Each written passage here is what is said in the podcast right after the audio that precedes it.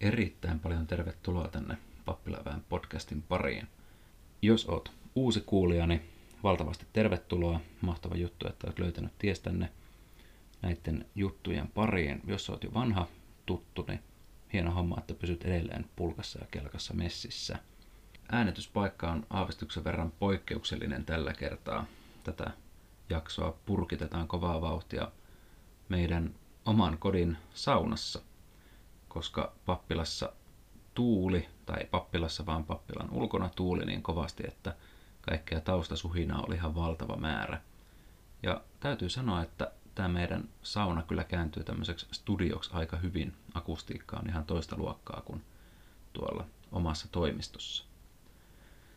Tässä kolmannessa jaksossa, mitä näitä podcasteja nyt on tässä nyt myllytetty, olisi tarkoitus pistää nippuun se tie, mikä me ollaan aloitettu sieltä vanhan testamentin kuninkaista, Saulista, Daavidista ja Salomosta, ja sitä myötä sitten Jeesuksen kuninkuudesta aina siihen, mikä oli sitten tämä Jeesuksen kuninkuuden huipentuma täällä maan päällä ollessa. Eli näin kun kiirastorstain iltana tätä äänitän, niin aihe pyörii Jeesuksen kärsimyksen, kärsimystien, ristiinnaulitsemisen sovituksen ja siihen liittyvien profetioiden ympärillä. Tässä on nyt tullut ihan tosi selkeäksi, kun on näitä juttuja lueskellut, että Jeesus oli ihan tosi hyvin perillä itsestään koskevista kirjoituksista. Ihan pakko oli jopa miettiä, että onkohan hän ollut itse niitä ollut profetoille sanelemassa, kun niitä on laitettu viestiä menemään. Nimittäin jotenkin se, että, että kuinka paljon evankeliumeissa on semmoisia kohtia, jotka Jeesus kuittaa sillä, että näin täytyy tapahtua, koska on kirjoitettu. Ja erityisesti kun mennään sinne pääsiäistapahtumiin, niin siellä se polttopiste vaan kuumenee. Johanneksen evankeliumin mukaan useissa kohdissa Jeesus käyttää termejä minä olen, minä olen maailman valo, minä olen elämän leipä ja niin edelleen. Ja kaikki ne korostaa sitä hänen jumalallista puoltaan. Sitä, miten Jeesus oli kokonaan ihminen ja kokonaan Jumala, tarkoittaa, että hän pystyi kokemaan kaiken ilon ja surun ja kivun ja nälän, kaiken sen. Samalla kuitenkin täysin Jumala, kykenevä ihmeisiin, ollut jo siellä maailman luomisessa mukana ja myöskin ollut katsomassa näitä Jumalan kansan eri vaiheita vähän eri perspektiivistä. Mutta se, että ainoa mahdollinen uhri, joka pystyi sinetöimään uuden liiton Jumalan ja ihmisen välillä, ei voi olla mitään vähempää kuin Jumalan oma poika. Tässä jaksossa tosiaan syvennytään vielä vähän niihin vanhan testamentin kirjoituksiin, jotka ennakoi kaikkea sitä, mitä kaikkea Jeesukselle tulisi tapahtumaan. Edellinen jakso käsitteli sitä Jeesuksen kuninkuutta ja sitä, kuinka hänestä otettiin semmoista maallista hallitsijaa, ja miten Jumalan suosiossa ja tämän hallitsijan alaisuudessa Israel nousi taas semmoiseen mahtiasemaan, niin kuin se oli jopa Daavidin aikoina. Toki se, että Jeesuksen aikana Israelissa tallusteli roomalaisten sandaalit, ja sitä ennen oli eletty milloin minkäkin naapurivaltakunnan pelossa tai suoran vallan alla. Toisen, että Israelin kanssa odotti kipeästi semmoista ö, hallitsijaa tai kuningasta, joka tulisi sen kansan vapauttamaan. Nyt Galilean alueella rupeaa tosiaan kiertämään semmoinen opettaja, joka opettaa niin kuin semmoinen, jolla on valta. Semmoinen, joka sanoma vetoaa kansan syviin riveihin, kaikkiin semmoisiin päähän potkittuihin ja alistettuihin, jopa Israelin kansan sisällä oleviin heittopusseihin. Semmoista sanomaa, joka ei hyväily eliittiä, erityisesti uskonnollista, mutta ei myöskään poliittista eliittiä, vaan nimenomaan korostaa sitä, mitä Jumala oli omalta kansaltaan vaatinut jo vanhojen kuninkaiden aikaa, että heikko-osaisista pidetään huolta. Tämän opettajan seurassa ei näkynyt mitään mahtimiehiä eikä mahtinaisia, vaan jopa valloittajakansa hyväksi toimivia veronkeräjiä. Oli ehkä huonomaineisia naisia, sairaita, rampoja, sapattisäädöksiä rikkovia, kalastajia, myös vapaustaistelijoita.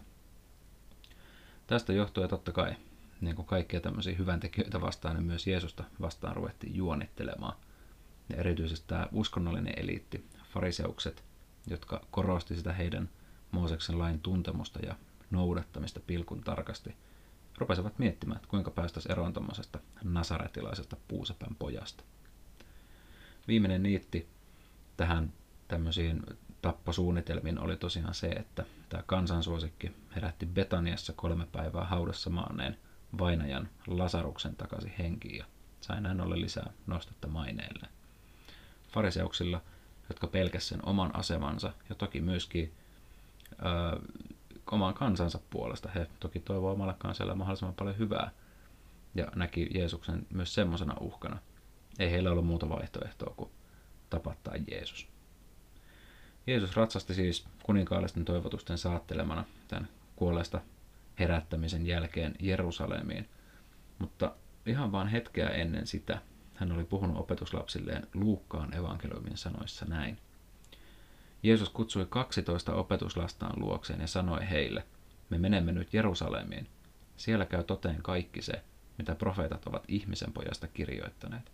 Hänet annetaan pakanoiden käsiin. Häntä pilkataan ja häpäistään, ja hänen päälleen syljetään. Ja he ruoskivat häntä ja tappavat hänet. Mutta kolmantena päivänä hän nousee kuolleista. Opetuslapset eivät ymmärtäneet Jeesuksen sanoista mitään. Asia pysyi heiltä salassa, eivätkä he käsittäneet, mitä Jeesus tarkoitti. Eivätkä käsittäneetkään sitä ennen kuin Jeesus oli kuollut ja ylösnoussut ja Emmauksen tiellä loppujen lopuksi kohtasi muutaman opetuslapsensa ja kertoi heille alusta alkaen kaiken sen, mitä hänestä oli profeettojen välityksellä ennustettu. Mutta siihen pisteeseen saakka opetuslapset olivat pimennossa siitä, mitä kaikkea Jeesus oikein tarkoittikaan. Ja tässä podcastissa ruvetaan katsomaan pikkusen, että mitä kaikkia näitä kirjoituksia siellä voisi olla. Kaikkia ei tietenkään, koska niitä on valtavan paljon, mutta ehkä semmoisia keskeisimpiä. Otetaan semmoinen tarkistushetki siitä Jeesuksen pääsiäisen ajan tapahtumista ja siitä, että mitä, mitä kaikkea vanha testamentti meille osaa kertoa Jeesuksen elämän viimeisistä vaiheista. Aloitellaan ihan siitä, että eihän fariseukset suinkaan voinut heti mennä tätä suuressa kansansuosiossa olevaa miestä noin vaan vangitsemaan keskellä kirkasta päivää, vaan totta kai piti käyttää vähän viekkautta ja vääryyttä siihen, että saadaan tämä nasaretilainen kansankiihottaja jollain tavalla nalkkiin. Fariseusten kohdalla pitää myös aina muistaa se, että he kuitenkin ajatteli tekevänsä oikein. Eli he olivat tämmöisiä kansan uskonnollisia kärkihahmoja siinä mielessä, että he korosti Mooseksen lain noudattamista ja ajatteli, että Jeesuskin oli, oli semmoinen tota, väärä opettaja ja sen takia niin paljon heillä onkin semmoista kädenvääntöä pitkin evankeliumia, missä fariseukset yrittää saada Jeesuksen jonkunnäköiseen ansaan jollain kysymyksellä, johon ei välttämättä Mooseksen lain valossa pysty vastaamaan fiksusti, mutta Jeesus aina kiertää ne ansat. Mutta tässäkin tapauksessa niin fariseuksilla tosiaan oli, oli niin kuin omasta mielestään varmaan ihan hyvät tarkoitusperät, että saadaan tämmöinen harhaopettaja pois kansan keskuudesta. Mutta toki tapa, jolla ne sitten loppujen lopuksi lähti asiaa viemään eteenpäin, oli vähän kyseenalainen. He nimittäin onnistuivat puhumaan tämän nimisen kaverin kuin Juudas Iskariot heidän asiansa taakse. Ja Juudas Iskariot hän oli kukapa muukaan kuin yksi Jeesuksen 12 lähimmistä opetuslapsista. Ja ainakin Johanneksen evankeliumi osaa kertoa, että vieläpä opetuslasten rahakirstun vartija – jo Iskariotista kerrotaan semmoinen tarina, missä Jeesuksen jalkoja valellaan kallisarvoisella öljyllä ja Juudas murehtii sitä, että tuonkin öljy olisi voinut mieluummin vaikka myydä ja ne rahat käyttää vaikka köyhien auttamiseen enemmän kuin tuhlailla Jeesuksen jalkoihin. Mutta tota, rahalla ilmeisesti on tulevan muutenkin nyt Juudakselle jonkunnäköinen vaikutus, koska nythän fariseukset onnistuivat sitten – Juudaksen puhumaan ympäri siihen, että hän kavaltaisi Jeesuksen oikealla sopivalla hetkellä. Mutta hinnaksi tosiaan asettui sellainen kuin 30 hopeaa rahaa. Ja se on raha, joka ilmestyy vanhan testamentin puolella muutamankin kerran. Nimittäin Sakarian kirjassa on profetia ja tämmöinen kertomus, jossa lampaita kaitsenut paimen sai hyvästä työstään palkaksi 30 hopearahaa, joka on tosi pieni rahasumma – ja Mooseksen laissa 30 hopearahaa on hinta, joka on orjasta maksettava, jos isännän orjalle tapahtuu jotakin tapaturmaista. Eli korvaushinta menetetystä omaisuudesta. Eli Juudaksen rahasumma ei ollut niinkään ahneuteen tai järkeen perustuva, vaan tämmöiseen profetiaan viittava, jossa orjuus ja paimenen palkka on ikään kuin siellä semmoinen viitekehys. Vielä psalmissa 41 sanotaan, että vieläpä ystäväni, johon luotin ja joka söi minun pöydässäni, kääntyy kopeasti minua vastaan. Vanha testamentti osas kertoa jo siitä, että joku Messiaan läheisistä tulee kääntymään häntä vastaan, ja näinhän tässä sitten kävi.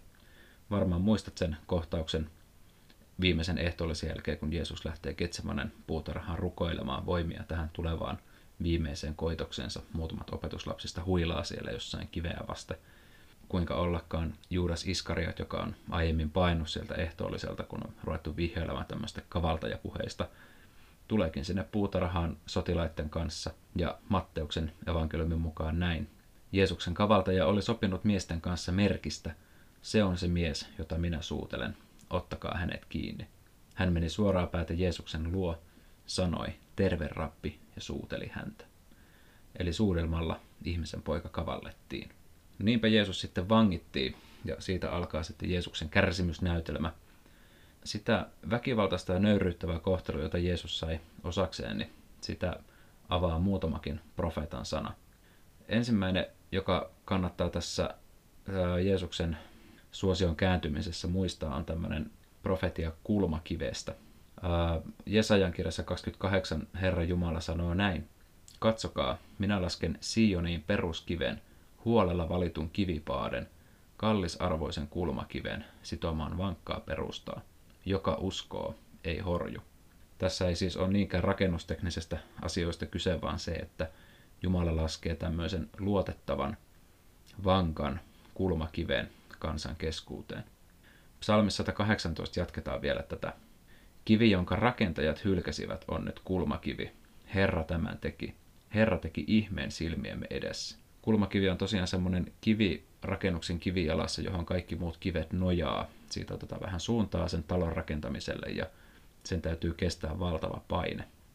Ja tässä nämä kohdat siis avaa sitä, että Jumala laskee tämmöisen luotettavan kiven kansansa keskuuteen, jonka kuitenkin hylätään – ja siitä hylätystä kivestä kuitenkin sitten nousee tämmöinen merkittävä tuki ja turva. No väkijoukolle, joka oli Jeesusta ottamassa vastaan, kun Jeesus aasilla ratsasteli Jerusalemiin, tämä kulmakivi, jota odotettiin, oli, oli tokikin juuri ratsastanut kylille. Mutta nyt kun tätä Jeesusta retuutetaankin keskellä yötä kuin varasta konsanaan ylipappi Kaifaksen palatsin sisäpihalle, jossa häntä kuulustellaan ja hiilostetaan siitä, että onko hän todella väittänyt olevansa juutalaisten kuningas tai Jumalan poika, niin kansa varmaan rupeaa aika äkkiä miettimään, että eihän tämä nyt varmaan voikaan olla, kun ylipappikin noin tiiviisti häntä kyselee ja hiilostaa siitä. Se on varmaan semmoinen esisoitto siitä, miten Jeesuksen suosio kääntyykin hyvin äkkiä syytöksiin. Todella näin tästä kulmakivestä, joka tavallaan toivottiin, että olisi, olisi semmoinen tuki ja turva ollut kansalle suuri kuningas, niin se hylätään ainakin maallisessa mielessä. Jeesuksellehan kävi sitten loppujen lopuksi vähän toisella tavalla. No väkijoukolle tosiaan selvisi se, että, että Jeesus ei tullutkaan heittämään roomalaisia pihalle Jerusalemista. Kuinka ollakaan, näin, näin se vähän selittää sitä suurta käännöstä, mikä tapahtui siinä väkijoukon ja kansojen ihmisten suosiossa. Siitä Jeesuksen kärsimystietä avaa profeetta Jesaja ehkä kaikkein merkittävimmällä tavalla. Jesajan kirjan luvun 52 loppu ja 53 alku kulkee otsikolla Herran kärsivä palvelija, ja se menee näin. Katso, minun palvelijani menestyy, hänestä tulee korkea, ylhäinen ja suuri. Ja kuitenkin monet järkyttyvät hänet nähdessään, tuskin häntä enää ihmiseksi tunsi, niin kammottavasti hänet oli runneltu. Mutta hän saattaa vielä ihmetyksiin kansat. Hänet nähdessään kuninkaat mykistyvät, sillä sen, mitä heille ei koskaan kerrottu, sen he saavat nähdä. Mistä he eivät ikinä ole kuulleet, sen he saavat nyt kokea. Kuka uskoo meidän sanomamme? Kuka ymmärtää Herran käsivarren voiman? Hän kasvoi Herran edessä kuin vähäinen verso, kuin vesa kuivasta maasta. Ei hänellä ollut vartta, ei kauneutta, jota olisimme ihaillen katselleet. Ei hahmoa, johon olisimme mieltyneet. Hyljeksitty hän oli, ihmisten torjuma, kipujen mies, sairauden tuttava, josta kaikki käänsivät katseensa pois. halveksittu hän oli, me emme häntä minään pitäneet. Ja kuitenkin, hän kantoi meidän kipumme, otti taakakseen meidän sairautemme. Omista teoistaan me uskoimme hänen kärsivän rangaistusta, luulemme Jumalan häntä niistä lyövän ja kurittavan, vaikka meidän rikkomuksemme olivat hänet lävistäneet ja meidän pahat tekomme hänet ruhjoneet. Hän kärsi rangaistuksen, jotta meillä olisi rauha. Hänen haavojensa hinnalla me olemme parantuneet. Me harhailimme eksyneenä kuin lampaat. Jokainen meistä kääntyi omalle tielleen. Mutta Herra pani meidän kaikkien syntivelan hänen kannettavakseen. Häntä piinattiin, ja hän alistui siihen. Ei hän suutansa avannut. Kuin karitsa, jota teuraaksi viedään, niin kuin lammas, joka on ääneti keritsijänsä edessä. Ei hänkään suutaan avannut. Hänet vangittiin, tuomittiin ja vietiin pois. Kuka hänen kansastaan siitä välitti? Hänet syöstiin pois elävien maasta. Hänet lyötiin hengiltä kansansa rikkomusten tähden. Hänet oli määrä haudata jumalattomien joukkoon. Rikkaan haudassa hän sai leposiansa. Koskaan hän ei ollut harjoittanut vääryyttä, eikä petos ollut noussut hänen huulilleen. Herra näki hyväksi, että hänet ruhjottiin, että hänet lävistettiin. Mutta kun hän antoi itsensä sovitusuhriksi, hän saa nähdä sukunsa jatkuvan. Hän elää kauan, ja Herran tahto täyttyy hänen kauttaan. Ahdistuksensa jälkeen hän näkee valon, ja Jumalan tunteminen ravitsee hänet. Minun vanhurskas palvelijani tekee vanhurskaiksi monet. Heidän pahat tekonsa hän kantaa. Minä annan hänelle paikan suurten joukossa. Hän saa jakaa saalista mahtavien kanssa, koska hän antoi itsensä kuolemalle alttiiksi, ja hänet luettiin rikollisten joukkoon. Hän otti kantaakseen monien synnit. Hän pyysi pahantekijöilleen armoa. Jeesus ei tokikaan näille vangitsijoille vastannut millään pahalla eikä ruvennut nokkeloimaan enää siinä vaiheessa, vaan useimmiten vaan lähinnä vaikeni niiden syytösten edessä. Lopulta, kun oli käytetty Kaifaksen luona, eli juutalaisten ylipapin, ehkä Jeesuksen semmoinen arkkivihollinen, ja myöskin Herodeksen palatsissa vielä, että tämä pitäisi tämä mies tuomita. Roomalainen maaherra Pontius Pilatus oli ainoa, jolla oli loppujen lopuksi valta esimerkiksi langettaa kuolemaan tuomio. Se oli semmoinen oikeus, jonka roomalaiset halusivat aina pitää itsellään. Juurikin siitä syystä, että vallotetulla kansalla pysyisi kirkkaana mielessä se, että kuka määrää ja kuka komentaa. Loppujen lopuksi tosiaan Pilatuksen eteen Jeesus vietiin ja sielläkin Jeesus vielä osoitti olevansa nöyrä, eikä ruvennut siinä mitään puolustautumaan edes millään tavalla. Pilatus tuomitsi Jeesuksen vasten tahtoisesti. Hän ei nähnyt Jeesuksen olevan syyllinen mihinkään, ja olisi itse asiassa halunnut, että juutalaiset hoitaa asian ihan keskenään, mutta juutalaiset ei suinkaan tyytynyt siihen, eikä papit eikä ylipappi suinkaan. Pilatus antoi Jeesuksen ruoskittavaksi, lyötäväksi ja kuritettavaksi, jotta palatsin ulkona vellova kansa saisi verenhimonsa tyydytettyä, mutta se ei riittänyt, vaan kansa halusi, että Jeesus ristiin naulitaan. Ehkä siinä pettymyksen vimmassa sitä sitten, että oliko siellä ylipappien ja fariseusten miehiä väkijoukon seassa provosoimassa, sitä ei voi tietää. Mutta mielenkiintoinen juttu on se, että Jeesus puhuu kuninkuudestaan Pilatuksen kanssa Johanneksen evankeliumin mukaan näin. Pilatus meni takaisin palatsiin, käski tuoda Jeesuksen eteensä ja kysyi häneltä, oletko sinä juutalaisten kuningas? Jeesus vastasi, itsekö sinä niin ajattelet, vai ovatko muut sanoneet minusta niin? Pilatus sanoi, olenko minä mikään juutalainen? Oma kansasi ja ylipapit sinut ovat minulle luovuttaneet. Mitä sinä olet tehnyt? Jeesus vastasi, minun kuninkuuteni ei ole tästä maailmasta. Jos se kuuluisi tähän maailmaan, minun mieheni olisivat taistelleet, etten joutuisi juutalaisten käsiin. Mutta minun kuninkuuteni ei ole peräisin täältä. Sinä siis kuitenkin olet kuningas, Pilatus sanoi. Jeesus vastasi, itse sinä sanot, että olen kuningas. Sitä varten minä olen syntynyt ja sitä varten tullut tähän maailmaan, että todistaisin totuuden puolesta. Jokainen, joka on totuudesta, kuulee minua. Mitä on totuus, kysyi Pilatus. Pilatuksen palatsin ulkopuolella siis juutalaiset kansalaiset vaatii Jeesusta ristiin naulittavaksi. Ristiin naulitseminen on semmoinen häpeällinen, erittäinkin tuskallinen ja Rooman valtakunnan viholliselle varattu teloitustapa. Roomalaiset ristiinnaulitsi vastustajiaan mielellään semmoisille näkyville paikoille, niin kuin vaikkapa valtateiden varsille, jotta alistetut ja vallotetut kansat näkis, miten käy niille, jotka Roomaa vastustaa. Jeesus määrättiin ristille, koska kansa sekä juutalaisten papit väittävät Jeesuksen asettuneen juutalaisten kuninkaaksi, eli toisin sanoen suuremmaksi kuin Rooman keisari. Ja semmoisen kortin pelattuaan ei Pilatuksella oikeastaan ollut muuta vaihtoehtoa kuin ristiinnaulituttaa Jeesus. Ristiinnaulitsemisesta kertoo psalmi 22. Sieltä löytyy montakin asiaa, jotka ristiinnaulitsemisen hetkeen sopii vallan hyvin. Muun muassa Jeesuksen viimeisiä sanoja. Jumalani, Jumalani, miksi hylkäsit minut? Ja varmasti taas Jeesus käyttää psalmin sanoja, ettei vaan opetuslapsilta jäisi mitään asiaa tässä huomaamatta tai mitään epäselvyyksiä. Psalmista 22 seuraavia kohtia. Jumalani, Jumalani, miksi hylkäsit minut? Minä huudan sinua avuksi, mutta sinä olet kaukana. Jumalani, minä kutsun sinua päivisin, mutta sinä et vastaa. Yöt kaikki huudan saamatta rauhaa. Mutta minä olen maan mato, en enää ihminen. Olen kansani hylkäämä, ihmisten pilkka. Kaikki ilkkuvat, kun minua näkevät, pudistavat päätään ja ivaavat minua. Hän on turvannut Herraan, auttakoon Herra häntä. Herra on häneen mieltynyt, pelastakoon siis hänet. Herra, sinä minut päästit äitini kohdusta ja annoit minulle turvan äitini rinnoilla. Syntymästäni saakka olen ollut sinun varassasi.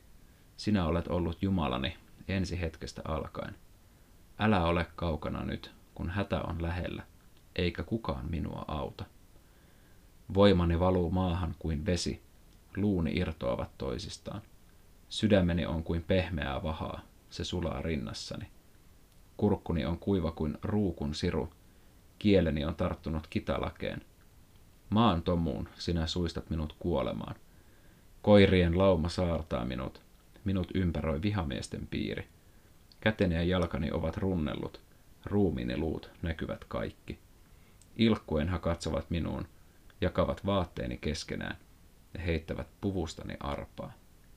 Kun Jeesus oli ristiin naulittu, niin tokihan siinä oli väkeä ympärillä ilkkumassa ja ivaamassa tulkoon alas ristiltä, jos on kerran Jumalan poika. Puhumattakaan sitten taas siitä kyltistä, joka Jeesuksen ristiin naulattiin kiinni, Inri, eli Jeesus Nasaretilainen, juutalaisten kuningas. Eli pilkkaa oli siinä riittävästi ympärillä. Saatikka sitten siitä, että varmasti kädet ja jalat oli runneltu, niin kuin ristiinnaulitsemisessa tapahtuu, kun naulat lyödään käsistä ja jalkapöydästä läpi. Vaatteesta heitettiin arpaa, nimittäin roomalaisilla oli solidaarinen meininki yleensä. Kaikki saalis jaettiin tasan, ja se mitä ei voitu jakaa, heitettiin arvalla. Evankeliumissa Johanneksen mukaan luvussa 19 lukee selkeästi, ristiin naulittuun Jeesuksen sotilaat ottivat hänen vaatteensa ja jakoivat ne neljään osaan, kullekin sotilaalle osansa. He ottivat myös paidan, mutta kun se oli saumaton, ylhäältä alas samaa kudosta, he sanoivat toisilleen, ei revitä sitä, heitetään arpaa, kuka sen saa. Vaikka Jeesus tosiaan ristiin naulittiin, eli naulat lyötiin jaloista ja käsistä läpi, niin häneltä ei kuitenkaan murrettu luita. Ja tämä on semmoinen yksityiskohta, mikä on, on pistettävä merkille. Ristiin naulutet mitä usein tapettiin sille, että heidän sääriluut murskattiin. Erityisesti siinä tapauksessa, jos heidän kuolemanut ei vaan tullut riittävän nopeasti, niin sitten se oli semmoinen viimeistelykeino. Ihminen kannattelee itseensä siinä ristillä jalkojen varassa. Ja kun sääriluut murretaan, niin luonnollisesti se kannattelu loppuu siihen paikkaan. Ja siinä toki se kipu on ihan valtava ja useasti riittää myös sen nääntyneen ristillä roikkuvan ihmisen tappamiseksi. Jeesuksen kohdalla näin ei kuitenkaan tehty, koska Jeesus menetti henkensä ennen kuin nämä säärilut ehdittiin häneltä murtaa. Se ei ole pelkästään sattumaa, vaan sekin on profeetan sanassa ja vanhojen uhrisäädösten ansiota. Nimittäin Jesaja tuossa aikaisemmin jo viittaa tämmöiseen karitsaan, uhri, lahjaan, sovitusuhriin, jolla synnit sovitetaan. Sovitusuhreja nimenomaan uhrattiin sen takia, että kansa ja Jumala pääsisi keskenään sovintoon. Se kantaa juurensa aina Mooseksen aikoihin, silloin kun kansa oli vielä Egyptissä orjuudessa ja Mooses oli sieltä väkeä kovaa vahtia yrittämässä saada pois, mutta Faarao vielä vähän löi kapuloita rattaisiin. Viimeisiä vitsauksia oli se, kun Jumala antoi kuoleman enkelin pyyhkästä Egyptin ylitse, ja että juutalaiset pysyisivät siltä suojassa, heidän täytyi tosiaan viettää pääsiäisateria, eli teurastaa karitsa, sivellä sen verta ovenpieliin ja syödä sen karitsan liha juhlaaterialla happamattoman leivän kanssa. Mutta Mooses oli saanut Jumalalta ohjeet ja antanut kansalleen ohjeet, että siltä karitsalta ei saa kuitenkaan katkoa yhtään luuta. Toisessa Mooseksen kirjassa, luvussa 12, lammas on syötävä yhdessä ja samassa talossa. Kukaan ei saa viedä lihaa ulos talostaan eikä rikkoa ainoatakaan luuta. Psalmissa 34 sanotaan, että monet vaivat kohtaavat vanhurskasta, mutta kaikesta niistä Herra hänet vapauttaa. Herra varjelee häntä, ei yksikään hänen luunsa murru. No olkoonkin, että monia muita kärsimyksiä Jeesus sai kohdata, mutta Jeesus sillä omalla kuolemallaan, olemalla se sovitusuhri, uhri karitsa, hän pelasti meidät synnin vallan alta, ikuisen kadotuksen alta. Tämä on se Jeesuksen tehtävän täyttymys, se hetki, jossa kiteytyy se, miksi hän tuli maan päälle ja kärsi sen kamalan kohtalonsa, että sinun eikä minun tarvitsisi kohdata niitä synnin seuraamuksia. Se ei tietenkään vie pois tämän maailman kärsimyksiä ja kipuja pois. Totta kai tässä maailmassa tapahtuu paljon pahaa ja sinulle ja minulle tapahtuu erinäköisiä asioita, joita Jeesuksen ristinkuolema ei tietenkään voi viedä pois. Mutta Jeesus ties, että tässä maailmassa on enemmänkin kuin se, mitä me tässä ajassa kohdataan. Ja sen takia Jeesus asettui kaikkeen tähän kärsimykseen ja nöyryytykseen ja häpeään, joka hänen osakseen tuli. Jesajan siellä luvussa 53 vielä ennustetaan se, että Jeesus saisi leposiansa rikkaan haudassa. Muutoinhan hänet olisi varmaan heitetty johonkin joukkohautaan tai muuhun semmoiseen rikollisille varattuun tyyssijaan. Mutta Joosef Arimatialainen, semmoinen varakas juutalainen, sai Pilatukselta luvan haudata Jeesuksen itselleen varattuun kalliohautaan. No, sinne tokikaan Jeesus ei jäänyt, vaan kolmen päivän kuluttua lähti jatkamaan matkaansa. Eikä sekään ole sattumaa. Kuinka ollakaan sekin on kirjoitettu jo psalmeissa. David nimittäin sai Jumalan sanan, josta sitten hän äityy kirjoittamaan psalmin 16. Sinä et hylkää minun sieluani tuonelaan, et anna palvelijasi joutua kuoleman valtaan. No tämä ei toki Davidin kohdalla varmaan ihan toteutunut, mutta se ennakoi sitä, että Jeesuskaan ei hautaan jäisi. No kaikki tämä on tapahtunut, että kirjoitukset toteutuisivat. Niin kuin Jeesus moneen otteeseen evankeliumissa sanoi, että tämän täytyy tapahtua, että toteutuisi profeetan sana ja, ja niin edelleen. Mutta mikä merkitys sillä sitten oli? Minkä takia tämä kaikki nyt ei vaan voinut tapahtua niin kuin tapahtuu ja Jeesus olisi vaan ihmeellisesti saanut kaikki uskomaan itteensä? Tai sitten, että Jeesus olisi käyttänyt näitä jumalallisia voimia, ding, synnit on sovitettu ja kaikki on hyvin ja Jeesus voisi palata tekemään vaikka, vaikka pöytiä tai mitä ikinä puusepät silloin tekikään. No ensinnäkin vähän niin kuin meidänkin aikaan, niin tuohonkin aikaan ihmiset oli aika skeptisiä. Liikkeellä oli jos jonkunnäköistä opettajaa ja tietäjää, jotka väitti olevansa profeettoja ja vaikka mitä. Ja eiköhän niitä messioitakin ollut liikenteessä aina joka toinen viikko joku. Se, että Jeesus toimii ja täytti nämä kirjoitukset – antaa hänelle vähän semmoista uskottavuutta, kredibiliteettiä. Se, että Jeesus toimi kirjoitusten mukaisesti ja täytti niiden kaikki pykälät, tuo mukaan semmoisen näkökulman, että Jumalan suunnitelma tuli näkyville siinä määrin kuin mitä sen tarvii meille näkyä.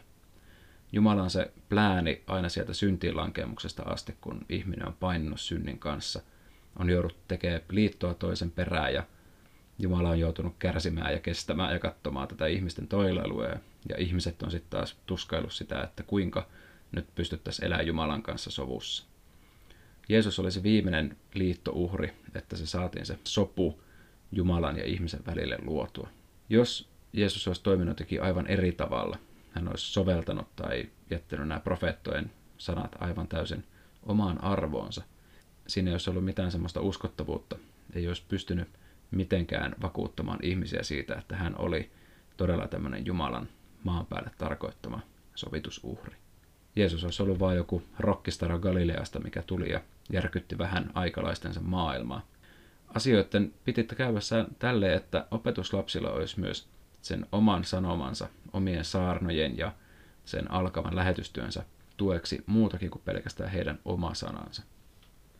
Apostolien teot Uuden testamentin puolella evankeliumien jälkeen alkaa semmoisessa tunnelmissa, että opetuslapset on peloissaan ja piilottelee ja pelkää tietysti henkensä edestä, että kun tämä Jeesus oli tämmöinen vihattu hahmo loppujen lopuksi, ettei heillekin kävisi huonosti. Kun pyhä henki oli vuodatettu opetuslapsille, niin Pietari äityikin pitämään ensimmäisen kristillisen saarnansa, ja se kuuluu kokonaisuudessaan näin. Silloin Pietari astui esiin, ja muut yksitoista hänen kanssaan.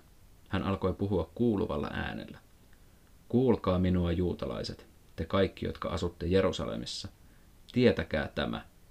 Eivät nämä miehet ole juovuksissa, niin kuin te luulette. Nythän on vasta aamu, päivän kolmas tunti. Tämä on sitä, mikä profeetta Joelin suulla on ilmoitettu. Viimeisenä päivinä, sanoo Jumala, minä vuodatan henkeni kaikkiin ihmisiin. Teidän poikanne ja tyttärenne profetoivat, nuorukaiset näkevät näkyjä ja vanhukset ennusunia. Näin teen. Palvelijoihin ja palvelijattariini minä vuoratan henkeni niinä päivinä, ja he profetoivat. Minä näytän ihmeitä ylhäällä taivaalla, merkkejä alhaalla maan päällä, verta, tulta ja suitsevaa savua. Aurinko pimenee, kuu värjäytyy vereen, ennen kuin koittaa Herran päivä, suuri ja häikäisevä. Mutta joka huutaa avuksi Herran nimeä, se pelastuu. Israelilaiset, kuulkaa mitä teille sanon. Jeesus Nasaretilainen oli Jumalan teitä varten valitsema mies. Sen Jumala osoitti niillä voimateoilla, merkeillä ja ihmeillä, joita Jeesus hänen lähettämänään teki teidän keskuudessanne, niin kuin tiedätte. Tämän Jeesuksen te surmasitte. Te panitte lakia tuntemattomat pakanat naulitsemaan hänet ristiin, kun hänet oli annettu teidän käsinne, niin kuin Jumala oli suunnitellut ja ennalta nähnyt. Mutta Jumala herätti hänet, päästi hänet kuoleman kidasta.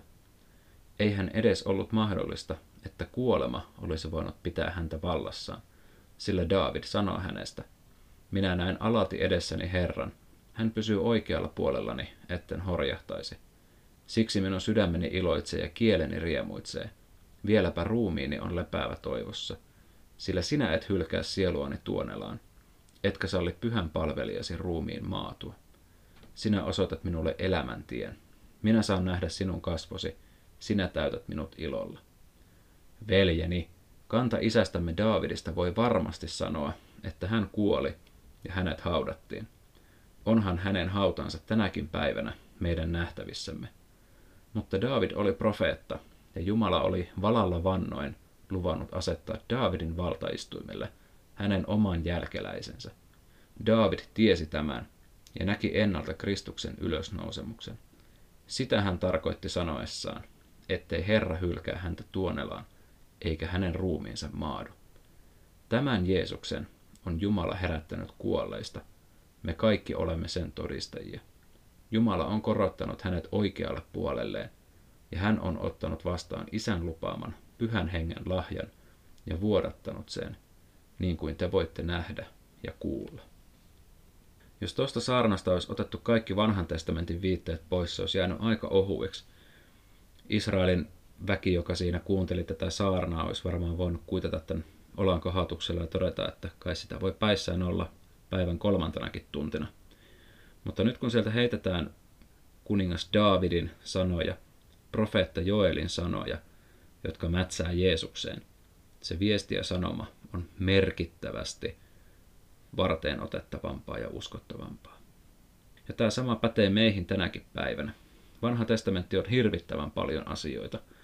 Se on historiaa, se kertoo meille Jumalasta, Jumalan kansan vaiheista. Sieltä löytyy henkilöitä, joihin voi samaistua tai olla samaistumatta. Sieltä löytyy lohdutusta, viisautta, tunteita ja huumoriakin. Mutta ennen kaikkea se on semmoinen johdanto tai intro, ehkä jopa semmoinen maalauksen kangas, jota ilman Jeesus olisi jäänyt vain joksikuin muuksi kuin mitä hän oikeasti oli. Jos Uusi testamentti on ovi uuteen elämään, niin Vanha testamentti on vähintään avain siihen oven lukkoon. Se on se oven saranat ja kynnys ja kahva. Ne on aivan erottamattomat vanha testamentti ja uusi testamentti. Ne selittää toinen toisiaan. Me suosittelen ihan tosi lämpimästi avaamaan vanhaa testamenttia. Ja me toivon, että näiden mun kolmen ensimmäisen podcastin myötä myös sulle on löytynyt semmoinen into vähän välillä kurkata, mitä vanha testamentti pitää sisällään. Ja sitä myötä myös ehkä uusin silmin lukea uutta testamenttia. Me haluamme kiittää sinut näistä meidän yhteisistä hetkistä kuninkaiden ja Jeesuksen parissa. Ensi viikolla taas jatketaan. Edelleen, jos haluat, niin jaa ihmeestä kaikille, keille kelpaa, joille kehtaat vai suinkin vinkata. Jos et jostain syystä kehtaa vinkata tätä jollekin, niin kerro mulle minkä takia, miksi, niin me lupaan yrittää nostaa vähän tasoa ja saada vastaamaan niitä sun odotuksia. Edelleen myös aiheita, ehkä jopa vierasehdotuksia ja teemoja saa laittaa meikäläiselle kaikissa mahdollisissa kanavissa, missä minä vaan liikun. Oli sitten WhatsApp tai Discord tai sähköposti, tekstiviesti, mitä näitä nyt on, vaikka S-Marketin kassalla. Kiitos tästä. Seuraavaan kertaan. Se on moro.